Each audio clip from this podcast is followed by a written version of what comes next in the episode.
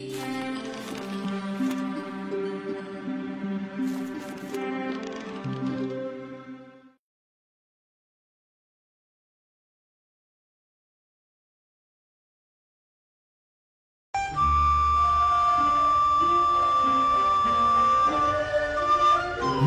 chi sơ tánh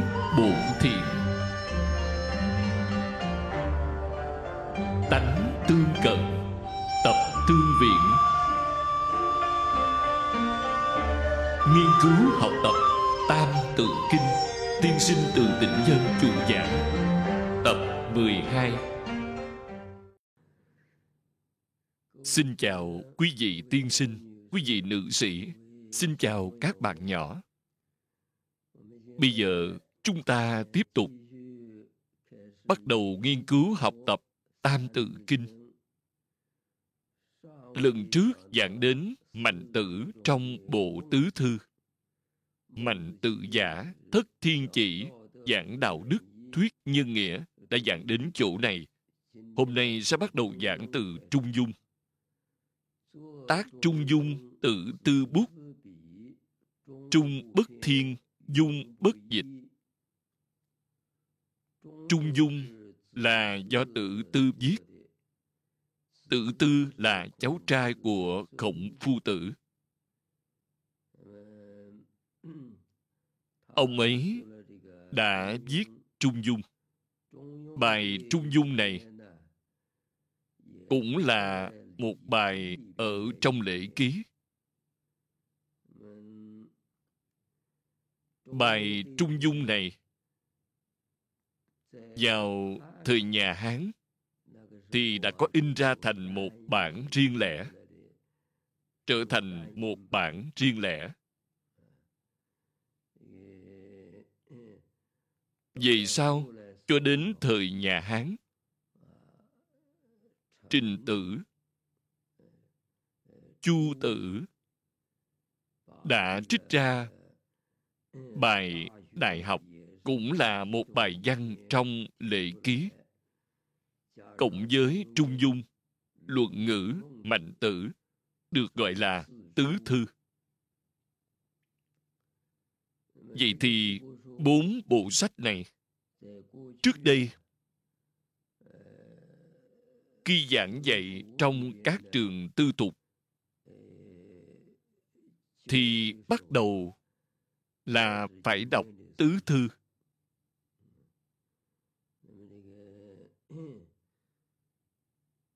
Trung dung là do tự tư viết. Ở đây có nói trung bất thiên, dung bất dịch là giải thích về ý nghĩa chủ yếu trong bài kinh trung dung này.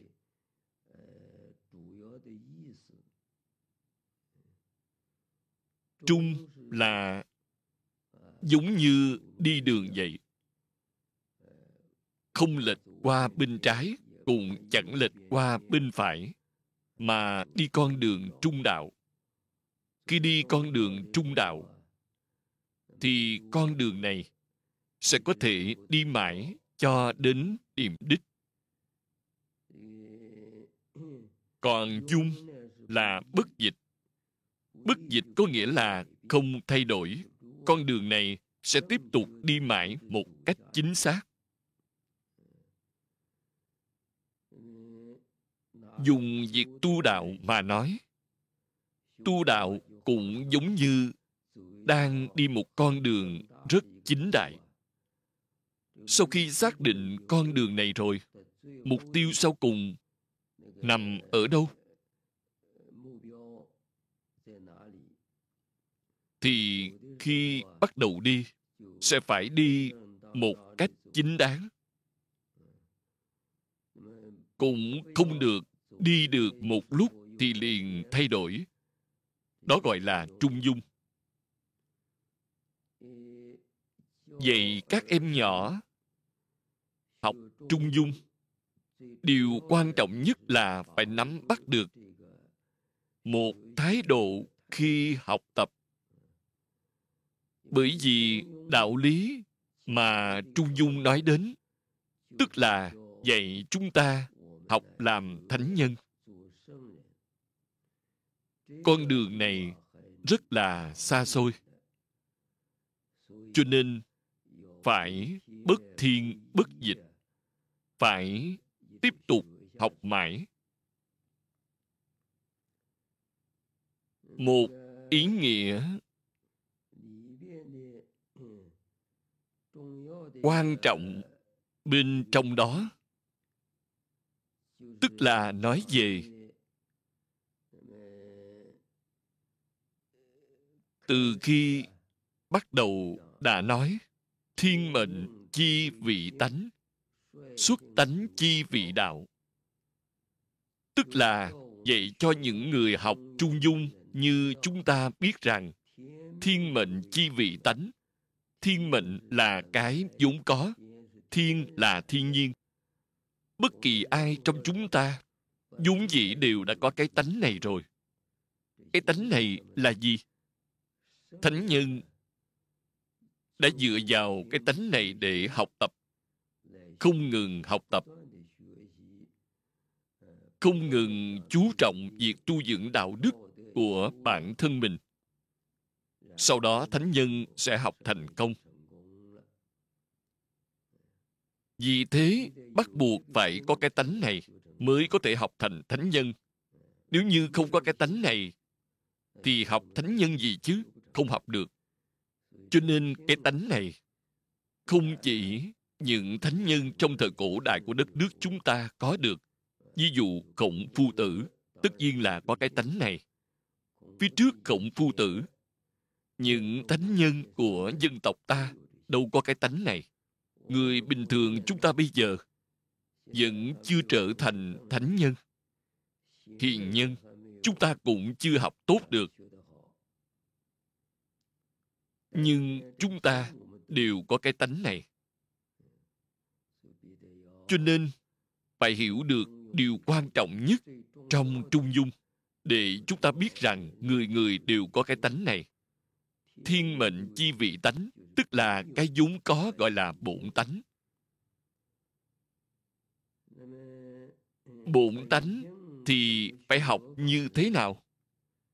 Căn cứ theo sự giải thích của trịnh khang thành, đây là một hán nho, một đại học vấn gia thời nhà hán.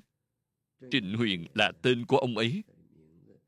Tên ông ấy là trịnh huyền, hiệu là khang thành khang là từ khang trong kiện khang, thành là từ thành trong thành công. Ông ấy giải thích ý nghĩa của hai chữ trung dung này. Ông ấy nói trung dung là gì? Ký tại trung hòa vi dụng. Ký trung hòa. Chi vi dụng giả ông đã giải thích chữ dung như thế nào? Dung được diễn nghĩa theo chữ dụng. Theo sự giải thích của ông, thì hai chữ trung dung này, bài kinh văn này, tức là bài văn do tự thư viết này, tức là nói về dụng cái trung này.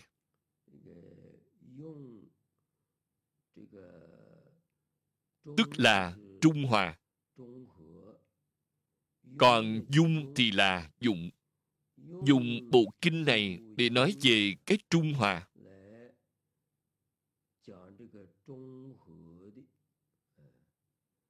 Nói về đạo trung hòa. Đạo trung hòa tức là trung đạo. Trung đạo, tại sao lại thêm vào chữ hòa con người chúng ta nói về tu dưỡng ví dụ như chúng ta gặp phải những chuyện không vui thì sẽ sanh tâm nóng giận. Khi chung sống với người ta thì nếu xuất hiện sự tranh chấp thì sẽ nổi nóng. Còn khi gặp những chuyện hoan hỷ thì sẽ vui mừng. Tổng cộng gộp lại mà nói, sẽ có hỷ, nộ, ai, lạc sau khi khởi lên, những tâm hỷ nộ ai lạc này rồi. Thì bổn tánh của chúng ta sẽ bị chúng làm chướng ngại. Chúng ta phải khai mở bổn tánh của mình ra thì mới có thể trở thành thánh nhân. Nếu muốn khai mở nó để trở thành thánh nhân. Thì những hỷ nộ ai lạc làm chướng ngại bổn tánh này không được để những tâm trạng này được khởi lên.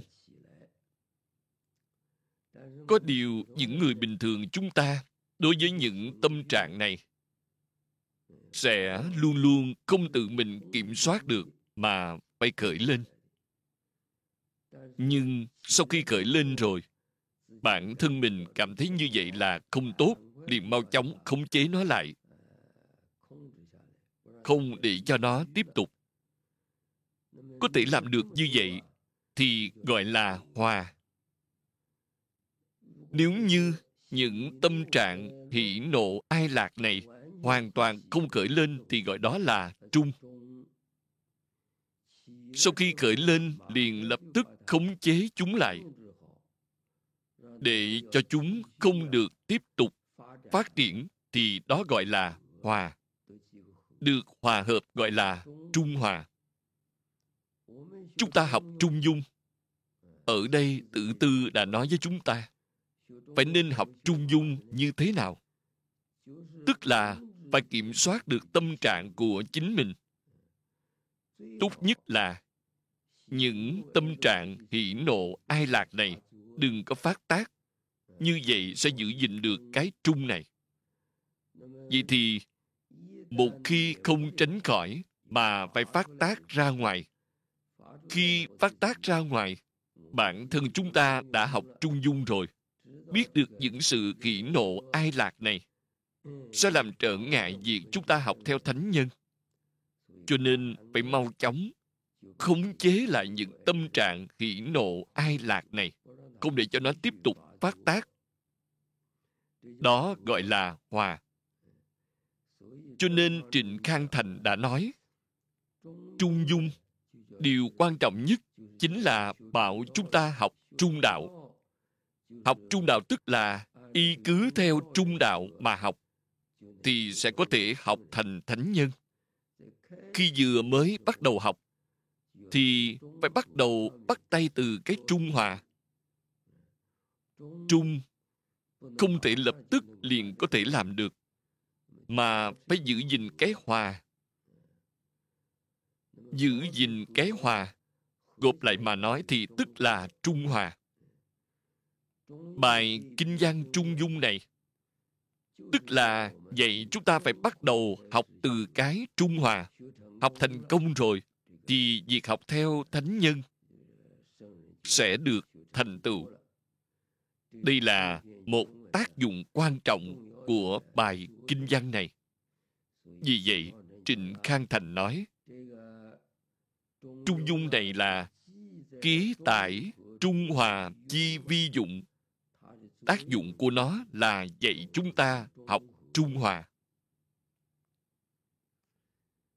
Tiếp đến là nói về đại học. Tác đại học nải tăng tử. Tự tu tề chí bình trị. Đại học này cũng là một bài ở trong lễ ký. Bài kinh này là do tăng tử viết, tăng tử là đại đệ tử của khổng tử, thông thường xưng hô ngài.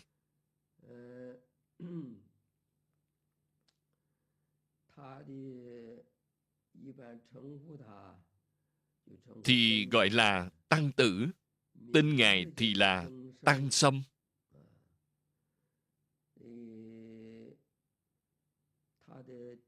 Tư chất của ngài thì không thông minh như nhan hồi và tự cống. Nhưng tăng tử ngài rất chịu khó dùng công.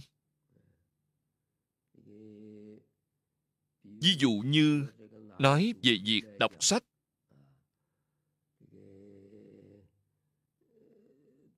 Việc đọc sách này vào thời cổ xưa, vào thời đó thì không có tam tự kinh như nói về việc đọc kinh thư, đọc ngũ kinh. Bất kỳ một bộ kinh nào trong ngũ kinh, người khác đọc một lần là đã ghi nhớ. Còn tăng tử thì không được. Đọc một lần không nhớ được, phải đọc nhiều lần. Đọc cả mười mấy lần thì cuối cùng ông cũng có thể ghi nhớ được. Ông đã dụng công như vậy cho nên vì sao?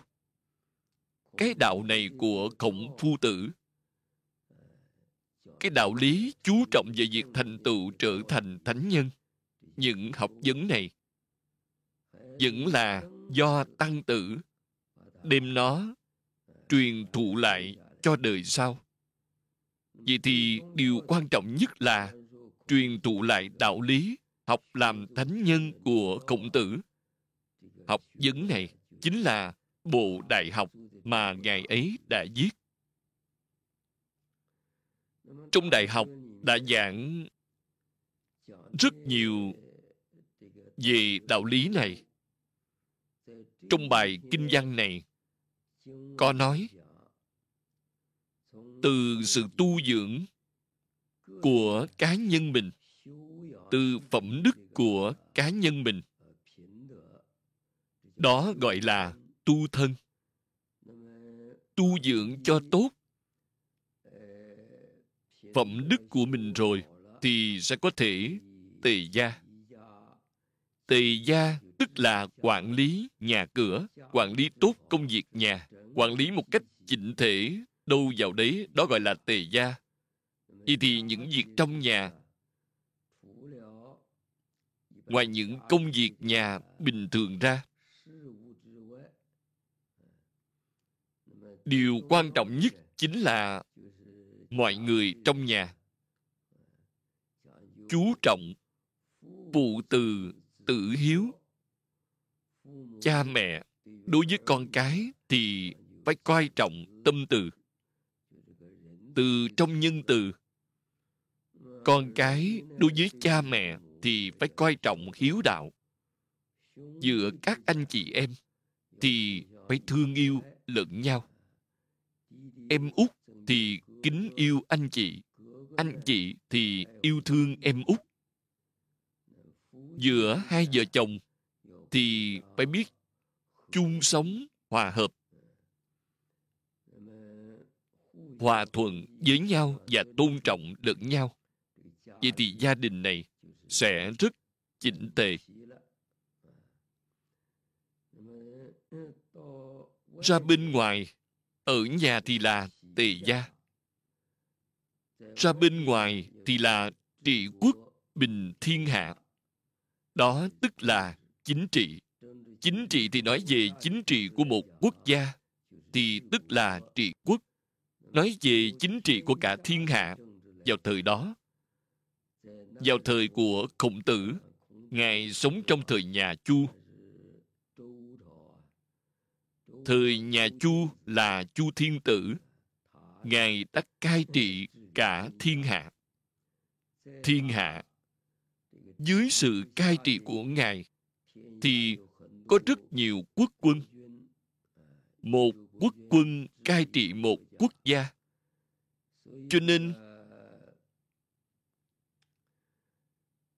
bài đại học mà tăng tử đã viết này tức là đã dạy chúng ta học làm thánh nhân.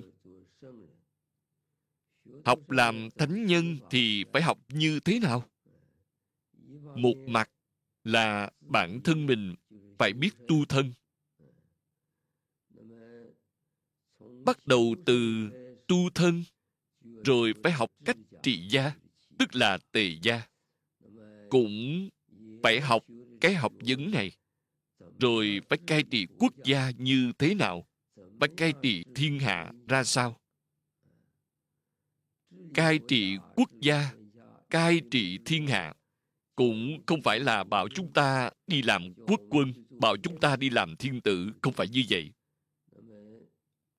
Sau khi đã làm tốt học vấn này rồi, thì sẽ giúp đỡ quốc quân, trị quốc có cơ hội đến triều đình của thiên tử, giúp đỡ thiên tử, cai trị thiên hạ. Nhưng bất luận là giúp đỡ quốc quân, bất luận là giúp đỡ thiên tử, đều phải trong quá trình cầu học. Thì phải học những học vấn như trị quốc, bình thiên hạ. Nói như hiện nay, tức là phải học chính trị học. Lúc đó cũng phải học chính trị học, nhưng không giống với chúng ta bây giờ. Chúng ta bây giờ học làm chính trị, khó tránh khỏi việc bản thân mình còn có những tư tâm, cầu danh, cầu lợi. Vẫn còn xen tạp những thành phần này. Chính trị học mà khổng tử nói đến tức là dạy chúng ta làm thánh nhân. Khi bắt đầu quá trình học làm thánh nhân, thì phải dựa vào việc làm chính trị để thay quốc gia, để thay người trong thiên hạ. Làm những công việc có lợi cho quần chúng. Chính trị đó không phải vì quyền lợi của bản thân mình không phải cầu danh cho bản thân mình, mà đơn thuần chỉ vì người dân trong cả nước, người dân trong thiên hạ mà tham gia làm việc chính trị. Vậy thì phải hỏi tại sao họ lại làm như vậy? Tức là bởi vì bản thân chúng ta muốn trở thành thánh nhân. Nếu như trở thành thánh nhân, thì nhất định phải giúp người ta làm việc làm việc càng nhiều, thì chúng ta thành tựu thánh nhân sẽ càng nhanh, có thể thành tựu càng nhanh. Đây là khi đang học theo thánh nhân. Học theo thánh nhân thành công rồi. Học thành công rồi thì việc đó sẽ dễ dàng hơn. Học vấn của họ, trí huệ của họ đều sẽ thành tựu. Vậy thì người bình thường sẽ quan tâm đến vấn đề sanh tử của bản thân mình. Bất kỳ người nào có sanh thì sẽ có tử.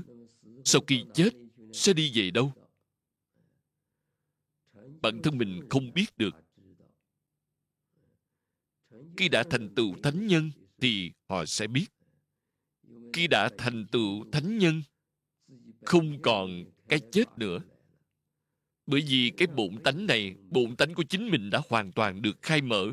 Trong bụng tánh thì không có sanh cũng chẳng có tử.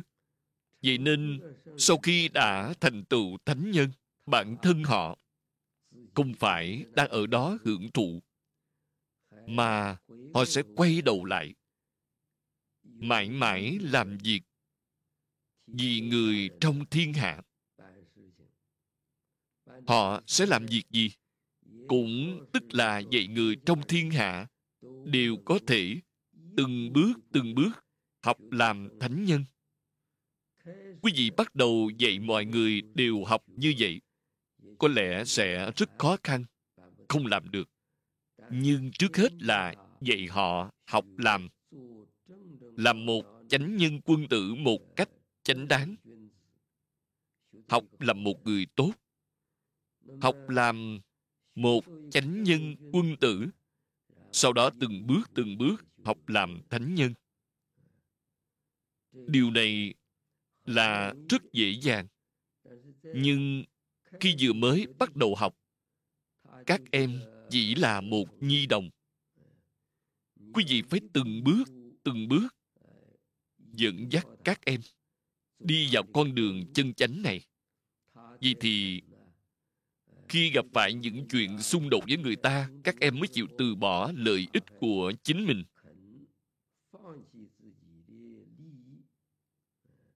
Có thể nhường cho người khác. Vì thế, sự giáo dục này cần phải bắt đầu từ thời nhi đồng, sẽ khiến mục tiêu học tập của các em được xác định một cách rất đúng đắn vì vậy, trong bài đại học đây là một cách học đại học trong bài kinh văn đại học này. Tăng tử đã viết bài kinh văn này, tức là bắt đầu đọc đại học từ khi còn là nhi đồng. Phải từng bước từng bước mà dẫn dắt các em, bắt đầu từ phẩm đức học làm người trong cuộc sống thường ngày như vậy. Mà từng bước từng bước dẫn dắt các em học làm thánh nhân. Cho nên hai câu phía sau đã nói, tự tu tề chí bình trị. Từ việc tu thân tề gia của bản thân mình, mãi cho đến khi chí có nghĩa là đến khi cho đến trị quốc bình thiên hạ. Ở trong bài văn đại học, đều là nói đến một học vấn như vậy. Tứ thư thì từ phần trước cho đến phần này, tức là đã đem cái danh xưng này và cả tác dụng của nó đều đã giảng ra hết từ thời nhà tống, đã biên soạn bộ tam tự kinh này rồi. Tức là đã nói, từ thời của chu tử, biên soạn hiệu đính, tứ thư. Về sau, những em di đồng của đất nước chúng ta, khi các em bắt đầu đi học thì đã đọc tam tự kinh.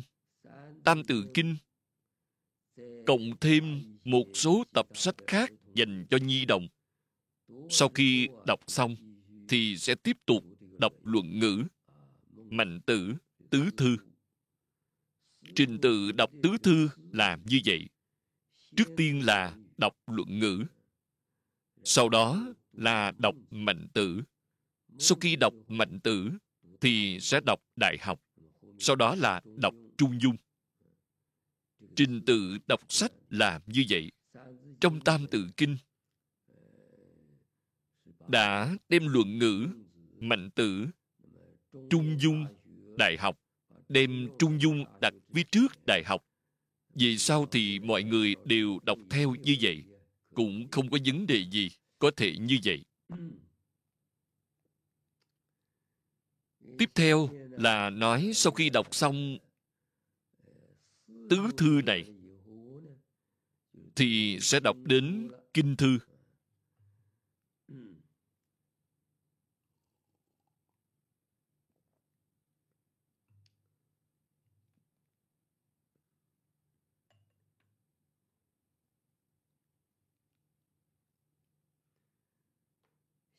Hiếu kinh thông tứ thư thục như lục kinh, thủy khả độc, hiếu kinh. Tức là một bộ kinh khổng tử giảng cho tăng tử.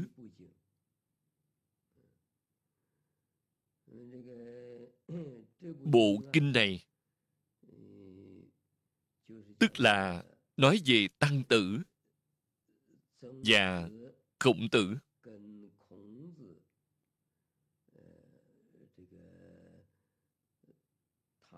Hai người họ, trong những lúc rảnh rỗi, người hỏi, người đáp. Toàn bộ đều là nói về cái hiếu đạo này làm sao để tận hiếu? Bộ kinh này tổng cộng có 18 chương. Bởi vì thân phận của mỗi người đều không giống nhau. Vào thời xưa, ví dụ như những người bình thường, thì phải tận hiếu với cha mẹ như thế nào? Quần thần quan lại với tận hiếu ra sao? Quốc quân của một quốc gia với tận hiếu thế nào? Mãi cho đến người làm thiên tử cũng phải nên tận hiếu ra sao? Ở đây đều đã phân chia ra mà giảng. Trước đây, sau khi đọc xong tứ thư đi là về sau này? Sau thời nhà tống. Sau thời nhà tống thì đã có tứ thư rồi. Đọc xong tứ thư, tiếp theo là sẽ đọc hiếu kinh. Cho nên ở đây nói, hiếu kinh thông. Hiếu kinh cũng đọc thuộc lòng. Ý nghĩa của nó cũng đã hiểu rõ. Đó gọi là thông thông tức là ở trong hiếu kinh nói, phải làm tròn hiếu đạo đối với cha mẹ như thế nào? Trong bộ kinh này đã nói về những đạo lý đó, đều hiểu rõ cả. Còn tứ thư thì cũng đã đọc thuộc lòng. Tứ thư đọc thuộc lòng rồi, tất nhiên sẽ bắt đầu giảng chữ thuộc này. Có nghĩa là văn tự trong tứ thư cũng đã học thuộc lòng rồi. Giáo viên cũng sẽ đem những ý nghĩa trong đó. Căn cứ theo độ tuổi của các em nhi đồng và khả năng lý giải của các em mà nói cho các em nghe. Khả năng lý giải của các em đến mức độ nào thì giảng giải với các em đến mức độ đó sau đó, theo độ tuổi của các em, ngày càng lớn lên thì sẽ giảng cho các em từng bước từng bước một, từ chỗ cạn đến chỗ sâu. Cho nên, hai câu phía trước, hiếu kinh cũng thông rồi, tứ thư cũng thuộc rồi như lục kinh, thủy khả độc chữ như này là nói theo phía trước. Phía trước là hiếu kinh. Tứ thư đều đã học thuộc lòng. Các em bé đều có thể hiểu được những ý nghĩa bên trong đó. Các em đều đã hiểu rõ, đều đã sáng tỏ. Sau đó, chữ như này. Rồi sau đó chữ như giống như chữ giảng. Từ đó về sau thì lục kinh có thể bắt đầu dạy các em nhi đồng đọc lục kinh được rồi. Thủy khả độc vậy thì khi đọc lục kinh cũng phải đọc kinh văn này trước. Cũng là đọc tụng sau khi đọc tụng thuộc lòng rồi, cũng phải căn cứ theo độ tuổi và khả năng lý giải của các em có thể hiểu được những ý nghĩa thế nào. Giáo viên sẽ giảng cho các em những đạo lý như vậy. Phía sau sẽ nói tiếp về lục kinh. Thi thư dịch lễ xuân thu. Hiệu lục kinh đương giảng cầu. Thi là thi kinh. Thư là thư kinh. Dịch là dịch kinh. Lễ là lễ kinh. Xuân thu là do khổng tử viết. Bên trong lễ kinh thì có chu lễ có nghi lễ. Gộp lại thì gọi là lục kinh. Vì sao? Những cái lễ này đều gộp thành một bộ, cộng thêm nhạc kinh. Thi thư, dịch lễ, nhạc xuân thu. Đó gọi là lục kinh. Vì thì đương giảng cầu đương là phải nên. Trước hết, học sinh phải học thuộc lục kinh này. Sau khi học thuộc lòng rồi, người làm thầy phải giảng giải cho các em. Cầu là chỉ các em học sinh.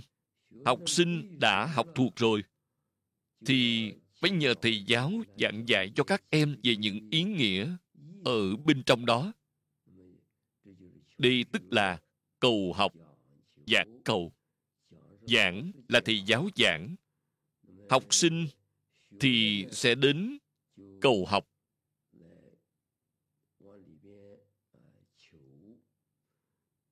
Các em dùng một tâm lý cầu học như vậy làm được như vậy thì mới có thể học tốt được. Nếu như không dùng tâm lý cầu học này để học, thì thầy giáo giảng bài, bản thân mình không dụng tâm, vậy thì sẽ học không tốt. Bản thân mình muốn dụng tâm thì bắt buộc phải dùng chữ cầu này. Thỉnh cầu người ta, thỉnh cầu thầy giáo. Vậy thì thì giáo giảng bài, các em mới có thể dụng tâm lắng nghe, mới có thể nghe được rõ ràng. Lúc nãy nói, thi là thi kinh, thư là thư kinh. Đây là một cách nói thông thường. Ngoài ra thì lục kinh này còn có một danh xưng đặc biệt khác. Danh xưng đặc biệt đó là gì?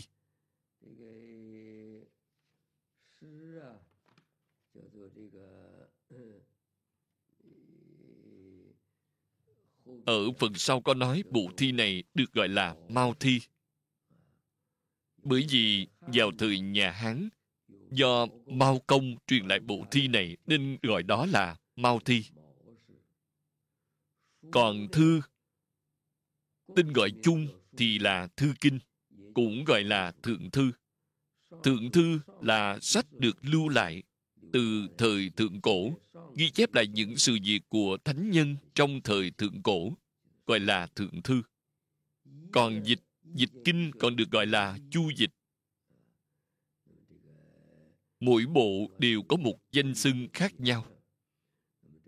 Phía sau còn tiếp tục chia ra, giải thích tường tận hơn. Bây giờ, ở đây chỉ biết đến mấy danh từ này là được rồi.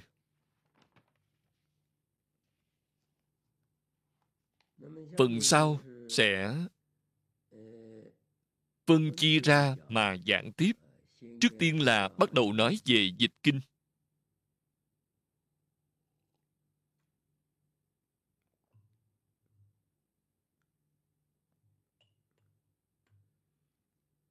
Hữu liên sơn hữu quy tàng, hữu chu dịch tam dịch tường dịch kinh. Vốn dĩ được gọi là dịch kinh. Hơn nữa, vào thời kỳ phục hy thị, chỉ gọi là dịch. Về sau thì gọi là dịch kinh. Về sau nữa thì lại gọi là chu dịch. Ở đây, chúng ta sẽ biết là từ thời phục hy thị sáng tác ra bộ dịch này. Sau đó gọi là dịch kinh. Vào thời đại của phục hy thị, thì vẫn chưa có chữ viết.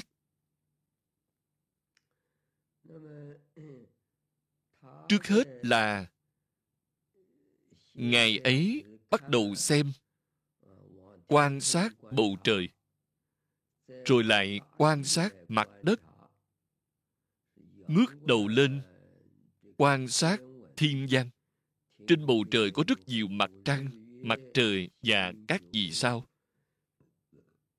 Ngài quan sát rõ ràng rồi, lại tiếp tục quan sát mặt đất.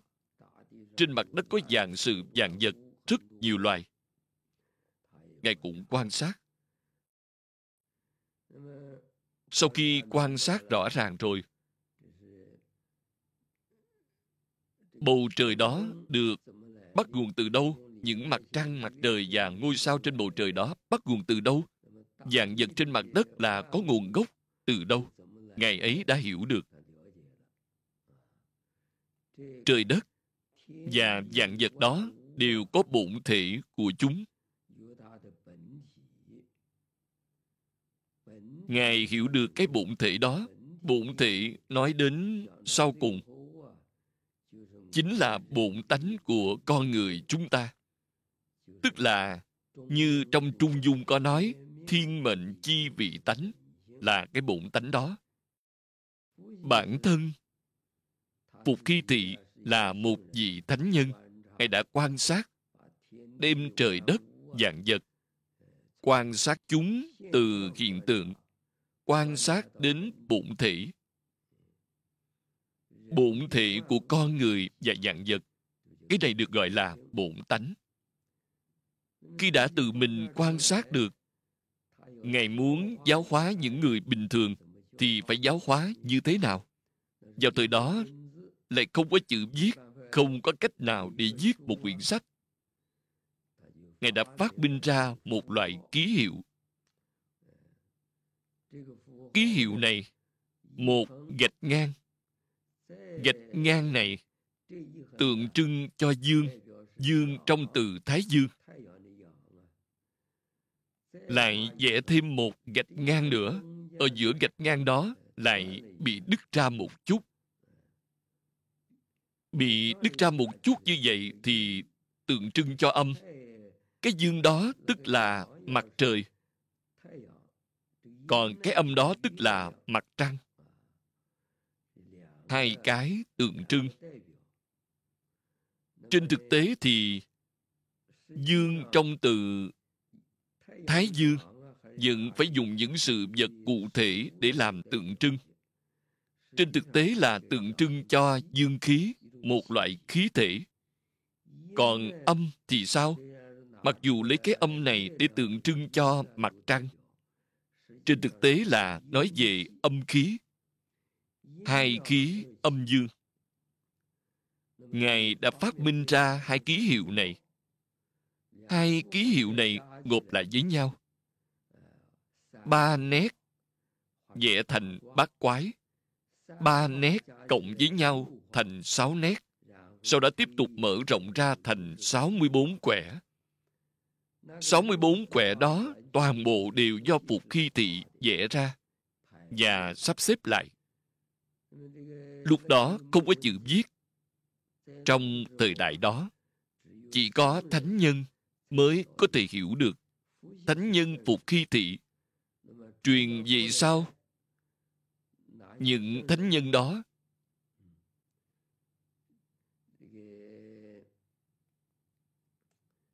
có người nói là thần nông thị thánh nhân thần nông thị. Rồi lại đến khổng phu tử. Rồi đến văn vương, chu văn vương cũng là thánh nhân. Ngoài ra, còn một cách nói khác. Là vào thời kỳ tam đại. Tam đại là gì? Một là thời nhà hạ, hai là thời nhà ân, ba là thời nhà chu, ba thời đại có hai quan điểm thế này quan điểm đầu tiên là phục khi thị đã vẽ ra bát quái và cả 64 quẻ 64 quẻ đó được sắp xếp như thế nào? Tức là Liên Sơn. Ngọn núi Liên Sơn này tượng trưng cho hình dạng của núi non. Bắt quái mà Phục Khi Thị đã vẽ, tức là quẻ cấn. Quẻ cấn thì giống như một ngọn núi, hai quẻ cấn thì là hai lần ba nét. Xếp lên nhau thì là sáu nét đó chính là liên sơn hai quẻ cấn xếp lên nhau thì giống như hai ngọn núi vậy nên gọi là liên sơn. Tiếp theo là quy tàng. quy tàng là tàng là quẻ khôn. Quẻ khôn là tượng trưng cho đại địa. Về đại địa thì cũng là sáu nét.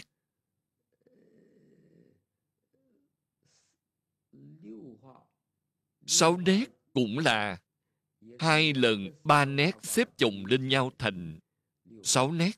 Quẻ sáu nét này tức là hai quẻ khôn.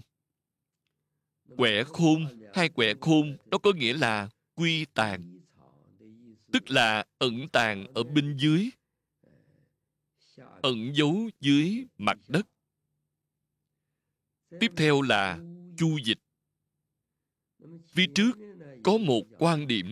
Liên sơn là quẻ liên sơn. Trong 64 quẻ, trong 64 quẻ thì bắt đầu là liên sơn. Quy tàng trong 64 quẻ đó chính là dùng quẻ khôn để bắt đầu. Vậy thì Liên Sơn này cũng có một quan điểm Phục Khi Thị. Lúc ban đầu thì đã lấy Liên Sơn để khởi đầu. Nhưng về sau thì cái quy tàng này vào thời nhà Ân, khai quốc của triều đại nhà Ân là thành Thang Vương khi ông ấy sắp xếp thì đã dùng quẻ khôn để mở đầu. Khi đến chu dịch thì là chu văn vương. Trước đây đều không có văn tự để ghi chép lại. Tức là trình tự sắp xếp của 64 quẻ này đều không giống nhau. Vì thì phần phía trước đã có một quan điểm như vậy. Liên Sơn là do Phục Khi Thị sắp xếp, quy tàng là do thời nhà ân sắp xếp một quan điểm khác nữa, liên sơn không phải do phục khi thị sắp xếp liên sơn là vào thời kỳ nhà hạ, triều đại của hạ vũ vương. Là phương pháp sắp xếp của vũ vương. Đây cũng là một quan điểm khác. Quan điểm này vừa hay, đúng vào tam dịch. Hạ thương chu tam dịch. Chu dịch tức là chu văn vương. Chu văn vương đã đem 64 quẻ này mỗi một quẻ đều dùng văn tự để thuyết minh đó là văn vương. Con trai của văn vương là chu công. Tức là một vị thánh nhân mà cộng vu tử kính trọng nhất. Chu công trong mỗi một quẻ sáu nét. Mỗi quẻ có sáu nét. Bên dưới sáu nét mỗi một nét gọi là hào. Bên dưới mỗi một hào đều dùng văn tự để giải thích, gọi là hào từ. Đó là do Chu Công giải thích. Cho nên nhờ có Chu Văn Vương và cả Chu Công. Bên dưới mỗi quẻ đã dùng văn tự để thuyết minh. Bên dưới mỗi một hào đã dùng văn tự để thuyết minh. Cái đó gọi là chu dịch. Đó gọi là tam dịch có liên sơn dịch, có quy tàn dịch, có chu dịch tam dịch. Rất là tường tận, vào thời cổ đại đều đã hiểu rõ ràng.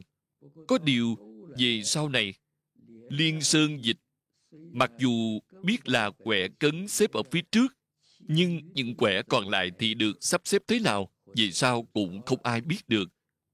Quy tàn dịch, mặc dù cũng biết là quẻ khôn được xếp ở phía trước nhưng những quẻ còn lại đã được sắp xếp như thế nào cũng chẳng ai biết được. Bây giờ chu dịch mà chúng ta học được trình tự sắp xếp của chu dịch là quẻ càng được đặt ở phía trước. Tiếp theo phía sau quẻ càng là quẻ khôn. Phía sau đó có 62 quẻ, đều có một trình tự nhất định. Trình tự này là của Chu Dịch, là trình tự mà Văn Vương đã sắp xếp. Vậy thì hôm nay giảng về dịch kinh cũng tức là chu dịch. Tạm giảng đến đây. Thời gian đã hết. Nghỉ giải lao mấy phút rồi sẽ tiếp tục. Nghiên cứu học tập tam tự kinh. Tiên sinh từ tỉnh dân chủ giảng thời gian, ngày 5 tháng 12 năm 2005 hoan nghênh quý vị sao chép kết duyên, công đức vô lượng.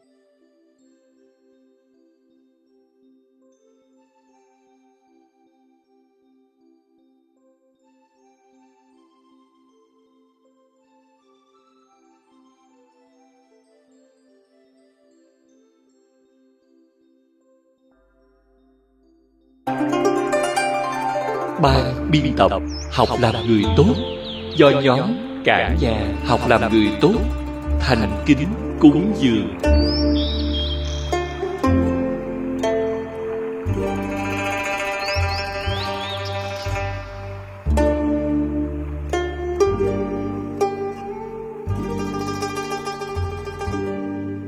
Nguyện cả thầy chúng sanh đều tín niệm a di đà đồng cầu sanh về nước cực lạc nguyện đem công đức này trang nghiêm cõi nước phật trên đền bốn ơn nặng dưới cứu khổ ba đường. Nếu có người nghe thấy, đều phát tâm bồ đề. Hết một báo thân này, đồng sanh về nước cực lạc nam mô a di đà phật.